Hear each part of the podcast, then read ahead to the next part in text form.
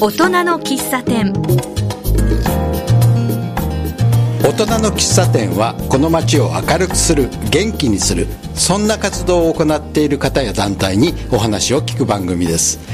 今回はマスターの私橋爪徹が田無駅南口から市役所方面に向かってすぐの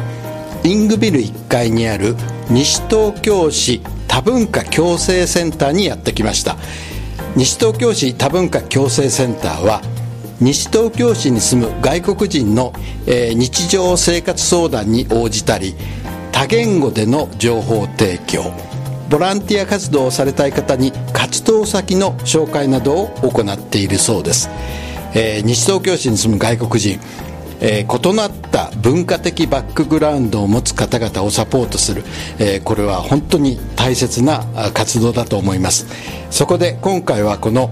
NPO 法人西東京市多文化共生センターの代表理事山部真理子さんにこのセンターの活動内容や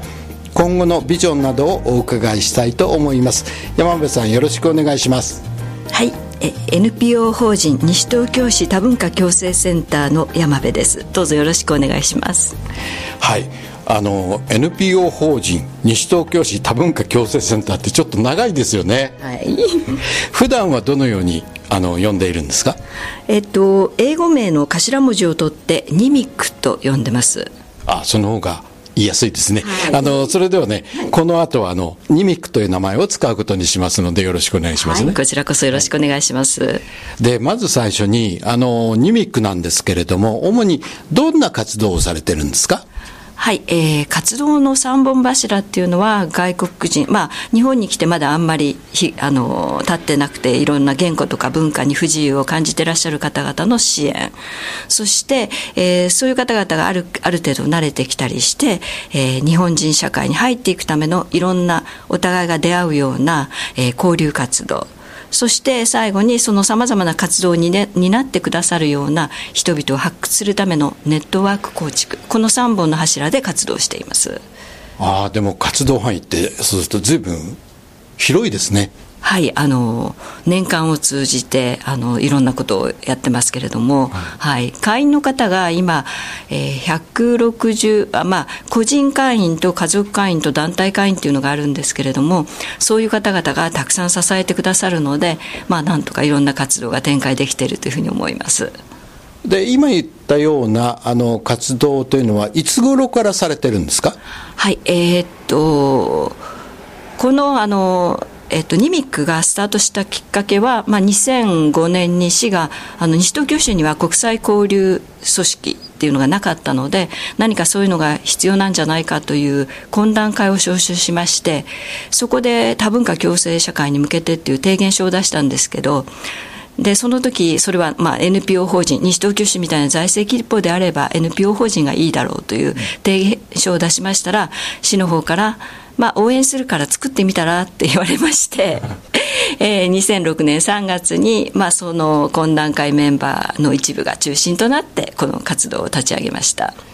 2006年というと10年ちょっと超えたって感じですかね。そうですね、はい、あの2008年に NPO 法人格を取得しましてその後市のさまざまなこういう相談今日のあのこちらいらしていただいてますけどこういう多文化共生センターという相談事業の受託などをあの行うようになりそれと別にまあいろんな、えー、自主事業として交流活動などを行っています。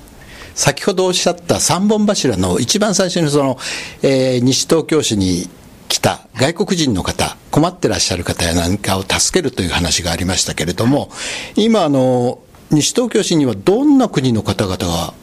住んでらっしゃるんでしょうかね？はい、えーと、西東京市の人口が20万強で、まあえーと、外国籍の方が今4600人ぐらいかと思います。70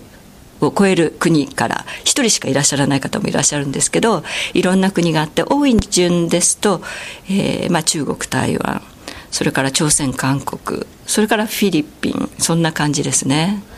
あのその方たちは、えー、それぞれ学生だったり、家庭を持ってたりとか、そういう感じですか？はい、そうですね。中心部に通うにも割と近いので、えー、ここで下宿をしたりとか、まあ、アパートに住んでいたりという学生さん、それから仕事をする人、こあの彼らはまあ独身で、それから日本人と結婚した配偶者の方、これは男性も女性も、そして子供たち、それから、えー、外国の方、一家でこちらに住んでらっしゃる家族、そんないろんな方々がいらっしゃいます。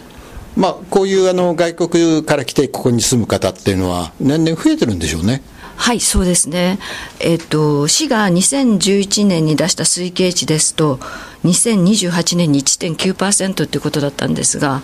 えー、もう12月1日時点では、えー、4684人、えー、2.3%になっているので、このスピードでいくとすごくなるんじゃないかなと思います。さらにあの、まあ、政府は外国人労働者を受け入れるということで舵を切っちゃったのでもっともっとあの外国人の方が増えていくと地域で受け入れていくやはりあのいろんなことがわからない方を支援してこの地域で受け入れていくためには多文化共生っていう考え方およびその活動がものすごく大事になってくると思うんですね。そういう意味でもあの、まあ、自治体にももちろん一歩踏み出してほしいですしたくさんの方に、えー、関わっていただけたらというふうには思っています。でその方たちがそのぶつかる生活上の悩みっていうのは例えばどんなものがありますか？えー、っといろいろあるんですけど、まあ、よく多文化共生っていうあのこの地域に暮らしていくときに問題になるのが、まあ、制度の壁それから言葉の壁心の壁って言いまして、まあ、最初にやっぱりあのいろいろ問題になるのは、えー、在留資格などさまざまなその制度の壁それから学校に入る時、えー、仕事上の問題あります。それからもちろん言葉ですね。言葉が通じないことによっていろいろあのえー、用が足せないさまざ、まな不便を感じるそういうところがあってその部分をこの多文化共生センターで相談を受け、まあ、難しい問題は外部のいろんな専門家にもちろんつなぎますけれども、まあ、日常生活に関してはお話を聞いてちょっと情報を提供することで解決することもあるので、うん、そういう形であのサポートをしています。確かにあの生活をしていくと、本当に小さな看板の意味がわからなかったり、それから、例えば、えー、気象状況やなんかで警報が出たり、それがわからないと大変ですよね。はい。あの、まあ、災害の問題は本当に、あの、非常にリスク管理として大事な問題なので、それはそれとして、え、ー、と、市の総合防災訓練などにも多言語情報提供あの多言語で、えーと、情報提供の画面が変わるんですけどそこに協力したりしてその際にはあのできるようにしてますしちょうどあの3.11の時は、えーと、いろんなところで流される情報をホームページにあの集約して、えー、携帯なんかでも読めるようにあのテキストファイルでずっと流すような活動もしていました。あの市のホームページの最近は英語だったり中国語だったりありますよねこれもあのニミックの活動の結果なんですか、えーと、今市のホームページは自動翻訳あのシステムが整っていて、まあ、ちょっと精度はともかく一応そこにカーソルを与えるあの合わせると分かるようになってるんですが、えーと、ニミックがあのお手伝いをしているのは例えば、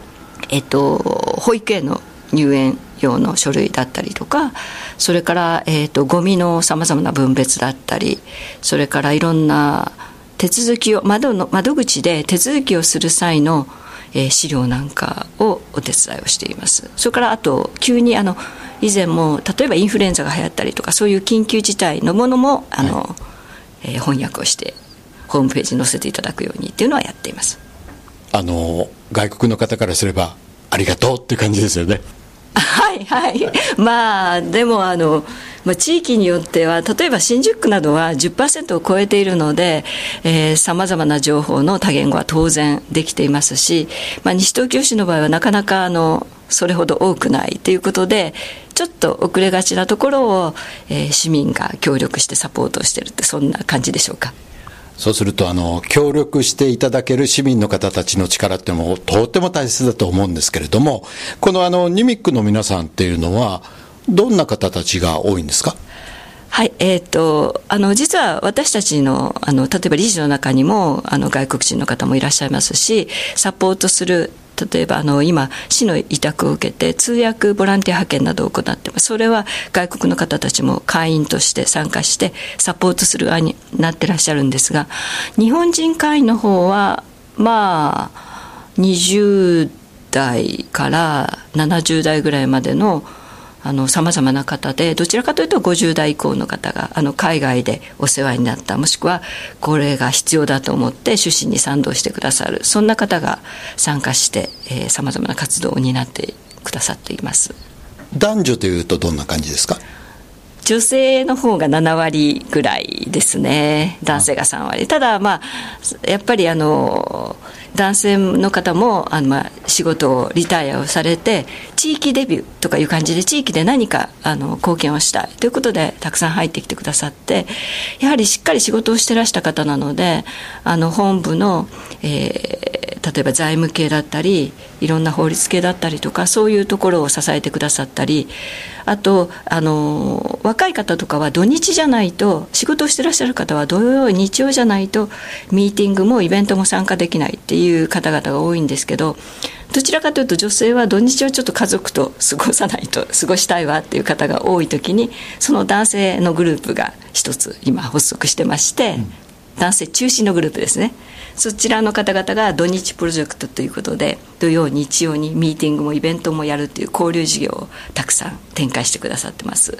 そのボランティアの方たちもそれぞれの自分のパターンに合わせてえー、お手伝いできる形でお手伝いしようという形になっているということですよね。はい、あのまあボランティア活動っていうのはもう本当にボランティアっていうのは志願して自分がやりたいことを必要だと思うことをやるっていうことが大事ですし、やはりそこにはフラットな何でも言い合える関係、それからできない時にはできない、でも誰か他の人がカバーをする、そんなこうある程度フレキシビリティがないとあの成立しないと思うので、そういう形で皆さんできることをできる範囲で。まあ、もちろんたくさんたくさんやってくださってる方もいらっしゃるんですけど、はい、そんな形で活動しています。あの実際に活動されている方、まあ、活動の度合いもあのいろいろあると思うんですけれども、その活動されている方は何人ぐらいいるいらっしゃるんですか？はい、多分会員のえー、7割ぐらいは日常的に活動してるんじゃないかなと思う。しかも複数。例えば子ども日本語教室であの定期的に子どもに勉強を教える。でも土日プロジェクトでそのイベントもやる。それから年間何回かあるイベント。例えばスピーチコンテストだったりとか留学生本ビジットだったりとかそういうものにも関わるみたいな感じで複数活動してらっしゃる方がいらっしゃると思います。まあ、一方でまあ、年会費うち2000あの団体も個人も2000なんですけど、えー、会費を払うことで活動を支えてる理念に賛同したからっていう方ももちろんいらしてそれはそれであの構わないというふうに思っています。人数的には何人ぐらいなんですか？100人を超えてるんじゃないかなというふうには思います。はい。で今あのちょっとイベントの話が出たんですけれども、はいあのたくさんイベントもやってらっしゃるんですよね、どんなイベントやってらっしゃいますか？はい、えーと、6月には留学生ホームビジットといってあの、まあ、半日あの一般の西東京市内の家庭を募集してそこに留学生が行って過ごすみたいなイベントでいつもあの面白いのは小さな子子お子さんとかがいて。えー、なかなかこう交流しようとも出かけられないので来てもらうのはすごく嬉しいとかあのおじいさんとおばあさん2人の家族で寂しいから話し相手が来てくれるの嬉しいとかさまざまな世代の方があの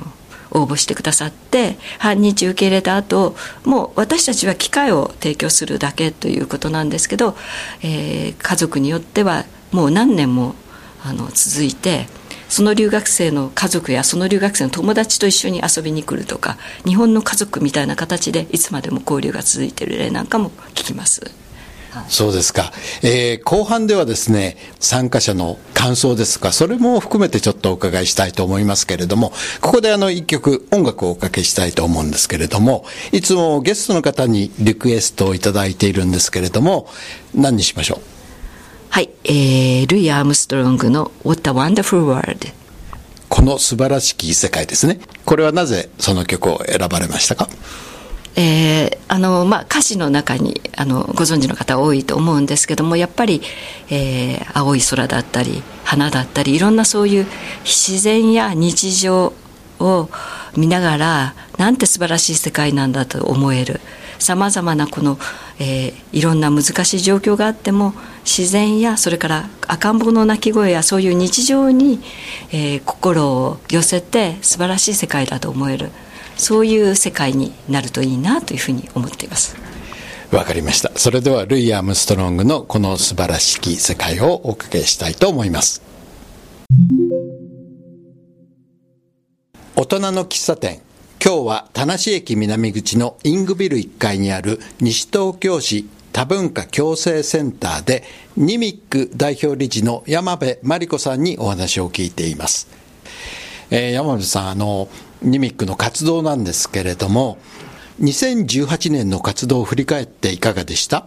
はい、えー、私はいつもボランティア活動っていうのは、えー、やってる参加するみんなが楽しくないといけないと思っていてまさに今年もすごく楽しい活動がたくさんできたかなというふうに思います、うん、えーと、先ほどお話した6月のあの留学生本部ビジットに始まり、まあ、夏に、えー、外国の方をと一緒にあの田無神社の例大祭ツアーといって、まあ、いろんなこう普通に参加することがあってもその意味なんかをなかなかわからない方も多いので通訳も交えてそれを体験するとかあと10月には、えー、日本語スピーチコンテストこれは市と共催なんですが毎年あの生の声で外国の方に自分が今どういうふうに考えてるかっていうのを話していただいて。えー、聞く人と共有あのそれ思いを共有しその後交流パーティーをするそれからもちろん通年あのさっきもちょっとお話した子ども日本語教室だったり、えー、全てなんか結構楽しくてよかったかな。あいいですね。それから、えっと、2017年からスタートしてるんですけどあの東京都が2020年に向けて、えー、各自治体で小中学校、まあ、高校も含めてなんですが交流活動をしてほしいということで世界友達プロジェクトっていうのをしませんかっていうふうに呼びかけて、まあ、自治体によってやってるとこもやってないとこもあるんですが西東京市はやりますよということで、まあ、そちらでちょっと予算が下りてきてるみたいで、うん、えー、私どものところに委託を受け私どもがあの開発した、まあ、フォトランゲージを元にしたプログラムなんですけどそこに外国の方とファシリテーターと、まあ、場合によって通訳みんなで小学校や中学校のクラスに行ってその外国の方の、えー、それぞれが体験したこと経験したことそんなことを、まあ、写真をもとに話す。で子どもたちもいろんな質問をするそんな活動をあのやってきました、はい、でそうですねあの実は、えー、活動を振り返る意味でもあの各学校で、えー、必ず感想シートを出していただいてるんですけれどもえっ、ー、とちょっと身近にあるものを一つだけ読ませていただきますね。日本とは全く違う文化がいっぱいあって面白かった。サウナが家にあるのも羨ましかった。でも冬は氷に穴を開けてそこに飛び込むめっちゃ寒そうだった。日本との違いやエストニア特有の文化が知れて楽しかった。今度エストニアに行ってみたいと思った。エストニアのことをもっと知りたくなった。すごく楽しかった。この生徒さんが参加されたイベントっていうのはエストニアの話を聞いたってことですね。はいそうです、はい。えー、外国の人留学生とファシリテーターが行って留学生が選んだ3枚ぐらいの写真を、まあ、1枚ずつちょっと見せて一体これは何だろうっていう意見をあの疑問やなんかを子どもたちがお互いに話し合って、まあ、あの別に正解を与えるっていうんじゃなくて違いに気づいてその意味に思いを馳せる。違うことにはいろいろ意味があるんだよね。違うから嫌だじゃなくて。っていうそんなことに気づくようなそういうプログラムです。そのエストニアの方がいろいろ説明をしてくれたってことですよね。はいそうです。そしたら何にびっくりしてるんでしたっけ？えっ、ー、とまずとにかく寒いので、えー、氷に穴を開けて飛び込むとかそれからサウナが各家にあるとか。エストニアって本当にサウナが各家にあるんでしょうかね？あのここはちょっと難しいところで私たちは実はあの訪問するえー、学生や外国の方はその国の代表だとは思ってないので、いろんな多様なことがあると思うんですけれども、まあ、ちょっとこれはあのどういうふうに問いかけをしてこの感想を書か書いてもらったかにもよるんですがこれエストニアっていうよりもあの人によってはマーチンさんの国ではっていうふうに書く人がいて、うん、私たちはそちらの方がいいというふうに思っています。で今回ここでやったことはエストニアの彼の経験、うん、それを共有することによってその人彼の、えー、住む国へこう親しみを持つ。そんな方がことができるといいなというふうに思っています。やっぱりポイントはあのもっと知りたくなったっていうところですよね。はい。お子さんによってもう最近あの内向き思考ってよく言われるんですけど外国なんか行きたくないとか別に日本で十分だよテレビもあるしインターネットもあるしっていうお子さんが生の声に触れることによってなんかそこについてもっと知りたい行ってみたいそんなふうに思われる方が多くてそれから違いの裏にあるものただ違うなっていうんじゃなくてそのことに少し思いを馳せる人もいてそこがすごくいいかなというふうに思っています。やっぱりいろんなことを知りたい考えたい思いたい分かってほしい分かりたいこういうあの意識を持って育っていってほしい。そんな思いを込めてこの「世界友達プロジェクトを」えー、実施してます。はい。その世界友達プロジェクトは何人ぐらいの外国の方がお話をするんですか？えっ、ー、と去年は10年間15回っていうか15個あ、まあ、学校によって中学校で3日やるとかいうところもあるんですけども今年は28日間なので1日に3コマか4コマあの3クラス4クラス行って28日間やるので少なくとも28人の外国の方。まあ、場合によって同じ方に2回あの国、えー、このオリパラプロジェクトっていうのは、